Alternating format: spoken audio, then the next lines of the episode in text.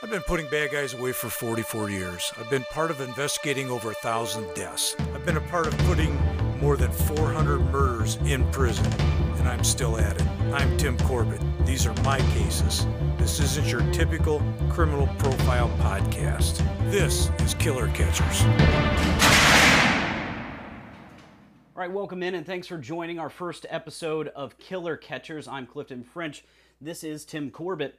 And just to give you an idea of what we're going to do in this podcast is, Tim, we're based here in South Bend, Indiana, in St. Joe County. And all of these cases are your cases that we're going to be talking about. They're cases that I've worked on, and when you say my cases, it's always we. It's a team effort. It's just not a Tim Corbett show, so it's us. It's my team, our team that put these together, yes.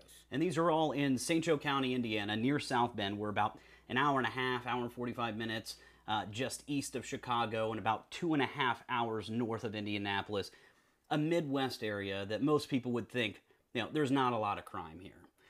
However, that's not the case. Well, if somebody's telling you that, they're either ill-informed or lying to you. That's absolutely inaccurate. So today is one probably we're going to start out with a boom here, talking about probably one of the most famous cases in South Bend, Teresa Burns, a 16-year-old woman who was killed, a 16-year-old kid who was killed back in the 80s. Tell me about this case. Teresa Burns she actually lived in Mishawaka. She was a high school student at Mishawaka High School. This happened in 1988. Teresa had left school, went home. We found out later that a guy came to her door. That guy is Phil Jeans, who's presently enjoying the friendly confines of a prison. Good for him. And Phil rang the doorbell, went inside, and began to assault Teresa, and ended up shooting her several times in the face with a revolver. One of the officers in particular that was at the scene then, found an extractor rod that goes into the cylinder that goes into the frame of a gun. And recognized that because he had used a lot of weapons, been around a lot of weapons. That was a tantamount piece of evidence because a few weeks later, Phil Jean's stepfather turned in a weapon, an RG-22, minus the extractor rod. At that time, ballistics were not as good as what they are now. They weren't able to make a match, they meaning the FBI. They were confident that was the weapon, but couldn't say by their parameters that definitely is the gun. This is back in 1988. Police were able to gather all of this evidence and stuff during that time, that being a key piece of evidence. However, Phil Jeans didn't get convicted of this until 2015. What took so long? Why does something like this take a while?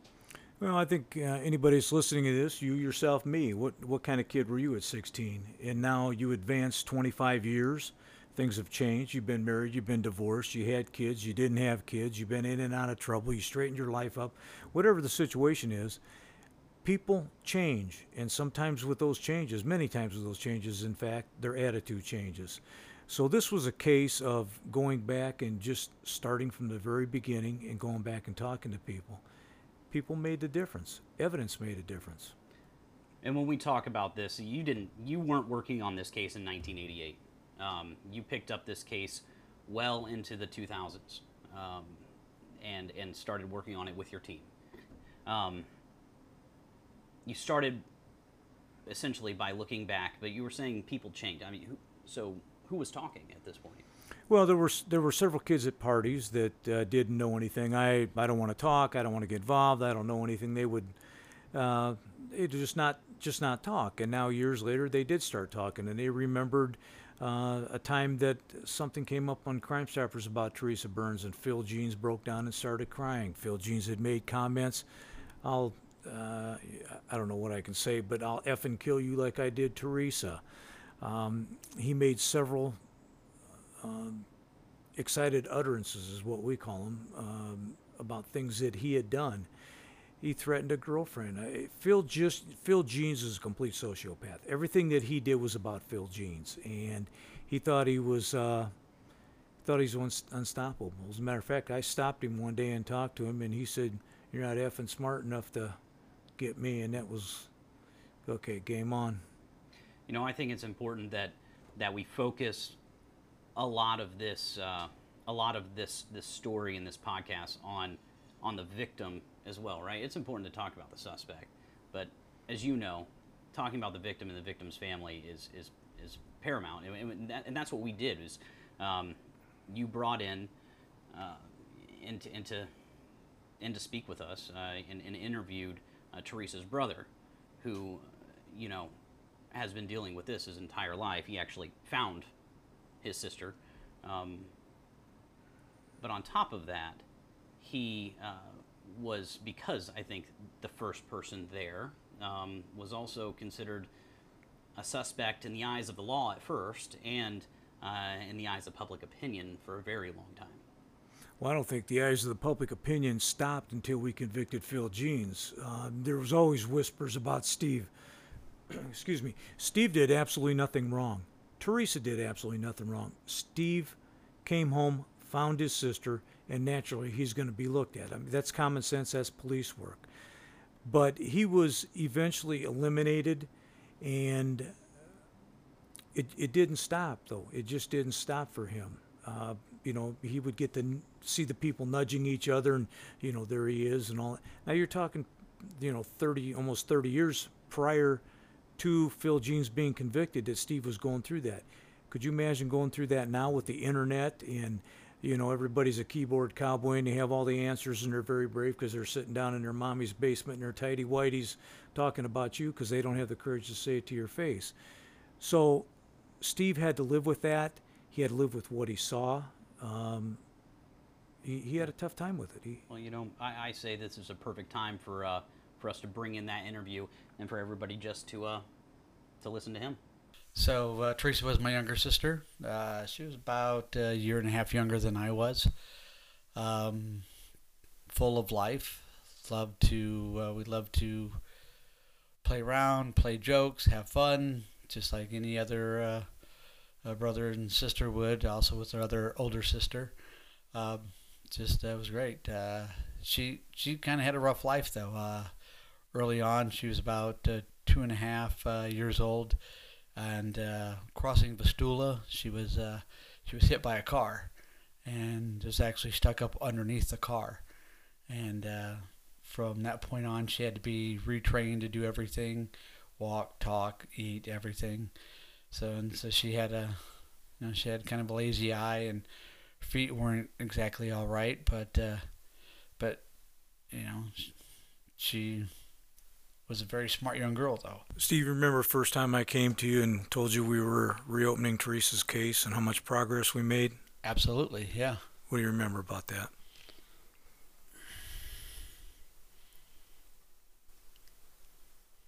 Just like now, the emotion that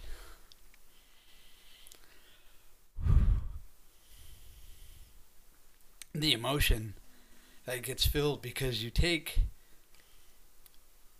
the memories that you have and you take everything and all that's going on, and you kind of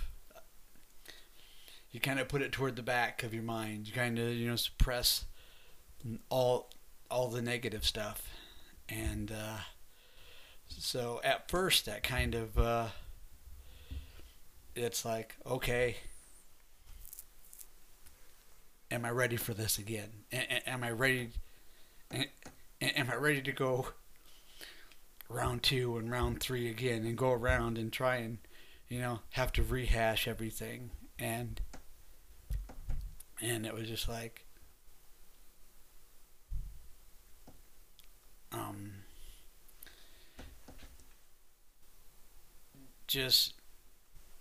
just knowing that if there was, you know, the thought of anything that I could do to help, what was there? If there, you know, and I can't say that enough, as of just because we really wanted to know. There was so many years, even years later, after the fact, there were people that were coming up to me and were telling me, yes, they know you did it.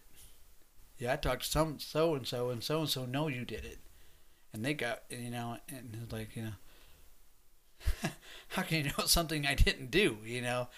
And so that thought that's always out there, there's always somebody that was out there that was thinking that I did this, that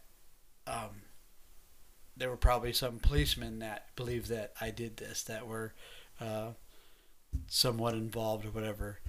And to know that you were going to do this, and because you believed 100% who you knew who it was and you're going to get them, and that it wasn't me, that was a huge relief. So that was to know that there wasn't just one or two people that believed me, that there was more. So. Well, I think so many times now with the internet and everything, it's even worse for people, because naturally if it's on the internet and somebody puts it in some scandalous paper or talks about it, obviously it has to be the truth. Nobody checks the information. They just put it out there and it does the damage. I can tell you that there were a lot of people that worked on your sister's case, a lot of people. A lot of work went into that case previous to us picking up and running with it. But I got to tell you, from the moment I met you, I could tell there was something about you that you just have a gut feeling that you had nothing to do with this. And there was information that was obviously pointing towards somebody else, and that's why I finally came to you guys and told you that. How did that make you feel, knowing you didn't do anything and you found your sister, you know, in the vestibule of your home? Kind of go through that a little bit on what your feeling was. I know you thought she was playing a prank at first. Absolutely. Like I said, one thing we loved to do was play around, joke around. And we would, one of the other things was one of the things that people questioned me was the fact that I went and answered the phone that was ringing at the time, and I kind of had to sidestep my sister lying on the ground. And they're like, okay, only someone cold-blooded and, you know, whatever they want to say, you know, could do something like that. And the one thing that people didn't understand was, you know, back then when the phone rang, me, my sister Teresa, my sister Chrissy, my brother Tony, anybody, any of the kids in the house, you know, it was a race for the phone. We you know, and it was just an instinct, because I'm at the door and I hear the phone ringing. So the first thing I'm thinking is, okay, let me get in, hurry up and answer the phone. Because I'm not even at the door. I haven't even opened the door yet, and the phone is ringing. So I'm like, my instinct and what I'm supposed to do is just answer the phone. And to find out later that the other things that got me was, I don't know if it's something that I blocked out or what, but they're saying that the way my sister's clothes were, I don't even remember that. To this day, I don't remember how. Until I seen a couple of the pictures, I didn't know that my sister's clothes were even like that. And I just remember that my sister was lying there on the ground. And I went up, you know, kind of like tapped her with my foot. And I'm like, hey, prank's over. Joke's over. Get up. Let's go, you know. And she didn't move.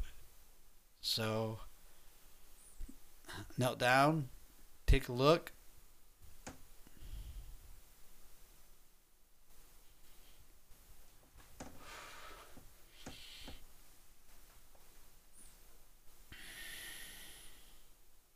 It's all right. Take your time.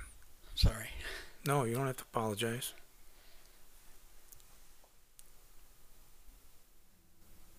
The one image that I can never get out of my head is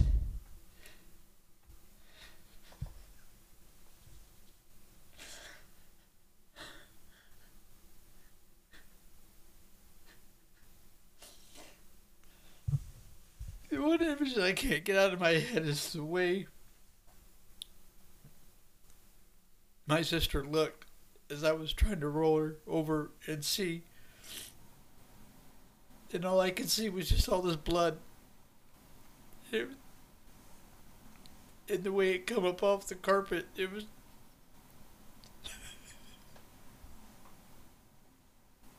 It was a horrible scene, I know. Sorry? No, you're...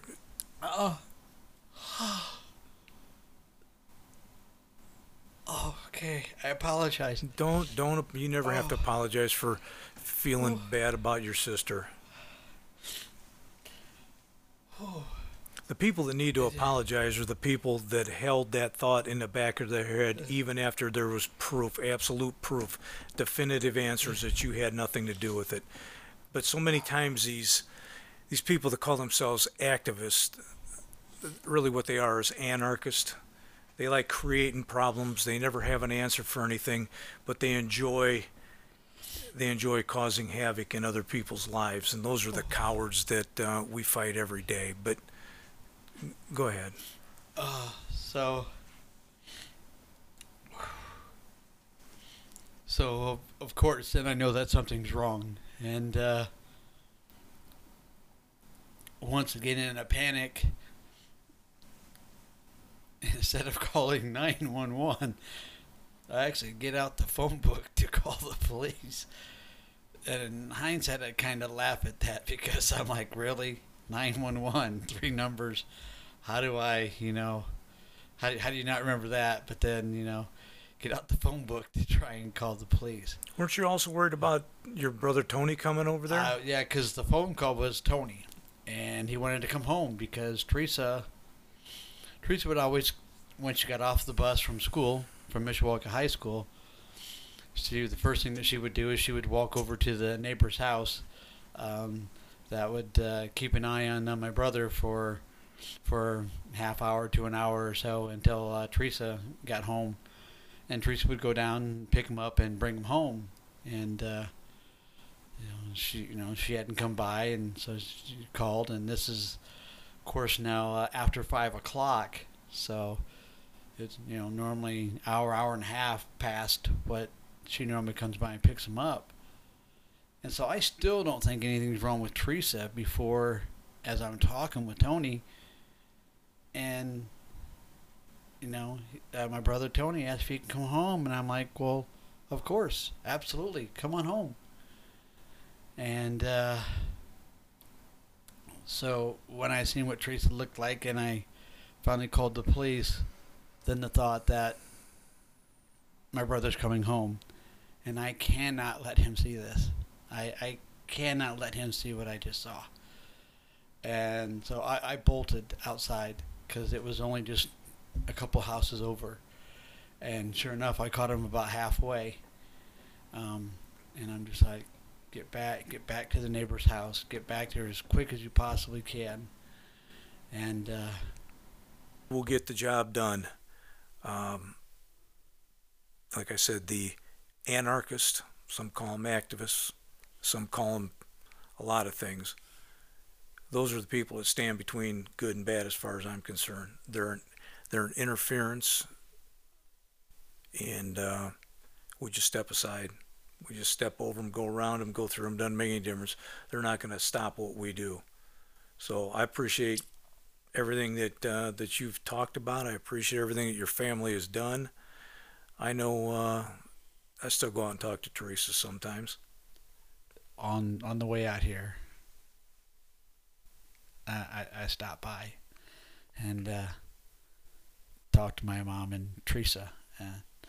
Stop by at the cemetery and let them know that here we go again. Mama, I'm keeping my word. If there's anything I can do to keep my sister's memory alive, to let people know, yes, there was a tragedy that happened, but we got justice. This person is paying for what he had done, and it may have disrupted the family, but it didn't take the strength away from this family. It didn't take the love away from this family. You never let them live rent free in your head. Never. No. You put them behind that shade, you pull the shade, and you forget about them. You flush them. You get rid of them.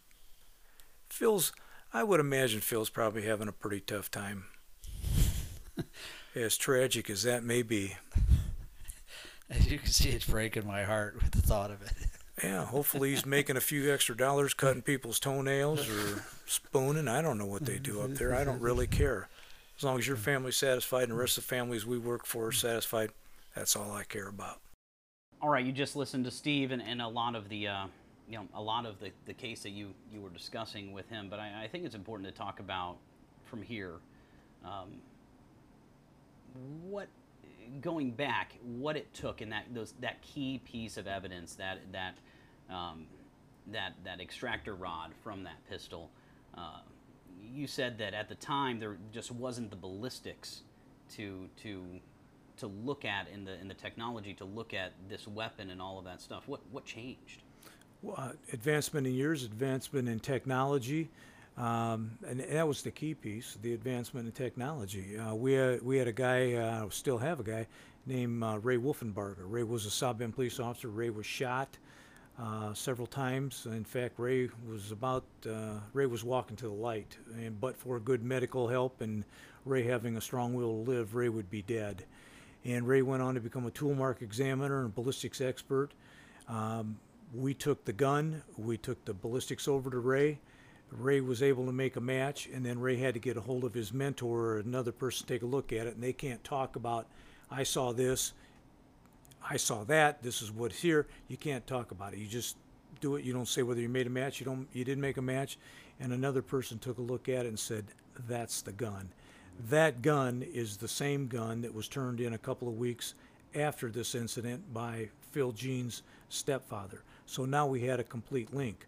We were also able to go back and find some people that knew about the gun, saw Phil with the gun. In fact, it was up for sale a few weeks after the incident, and we were able to obtain statements from that. And again, when I say we, I'm talking everybody from the initial radio dispatch to the time this thing ended. That's what the team is about. I did my part. I'm a piece of we. I'm an I. This person's an I. They're a piece of the team. And it's a conglomeration of everybody doing their job and going out and searching, wanting to find the answers. That's what it's all about. Do you remember the arrest? Oh, absolutely. Do I have to ask? Tell us about it. Well, Phil is, as I told you, is... you know, he's the smartest guy in every room. Phil wants to be the bride at every wedding and the corpse at every funeral. Know-it-all. He thinks he's great. We were able to set him up to come out of the house where he was at, and he came down to the area of Ironwood and Lincoln Way. It's between Sabin and Mishawaka. And as I recall, it was a very cold, slippery, icy type day. And we swooped in on Phil, and Phil learned about gravity. And he got all handcuffed and went off to jail. And of course, you know, we're all kinds of everything, and we're never going to get him. He's going to beat this, and you know, the usual jaw flip. And he can't stop running his cake hole. He's always got to talk. And then we went to court, and Phil would turn around and he would look at the family and smirk. When he'd walk out of court, Teresa had a relative, and he would look at her and just give that. You know, that smirk, mocking type thing. And when the jury came back and found him guilty and finally went in for sentencing, and, of course, Phil's always got to have the last word, and he yelled out in Judge Freeze's courtroom, I hope you get the right guy. And I had an ass full of Phil Jeans forever. And I thought, you know what, I can bite my lip, or I can take a chance and say something and maybe go to jail for a couple of days. I was tired anyway, I could have used the rest. And I yelled out, we already got the right guy. And I didn't get thrown in jail, so it came out pretty good. But I thought, you know what? You have taken away a loved one. You have mocked this family. You have intimidated this family. You smirked. You've been smug about this whole thing. And now the last thing you want to do is walk out of this courtroom and give him one more jab. And I thought, ain't happening. He's in jail forever. Well, not forever. You had to go back, and whatever the penalties were at that time in 1988, that was the penalty that he could receive. And it was up to 50 years. He still has about, I don't know, probably 10, 15 years to go, and you never know what happens in prison. All right. Well, you know, this was a case that I know was the hearts and minds of folks in this area, and I know that it took a bit of a national turn there for a long time as well. So you know, this is it's good to have Phil Jeans off the street. Well, there were still posters of Teresa up in Mishawaka. You can walk into places almost, you know, 25 years plus later. There's still posters of her, and she was still the talk of the town. That, you know, that was one of ours, is what, you know, the way they would put it. 16-year-old girl home from a break at high school, and next thing you know, she's dead because of an animal. I mean, he's an animal. Why did he do it? Why did he do it? Because he's Phil Jeans, and he thinks he can do anything he wants to any women that he wants.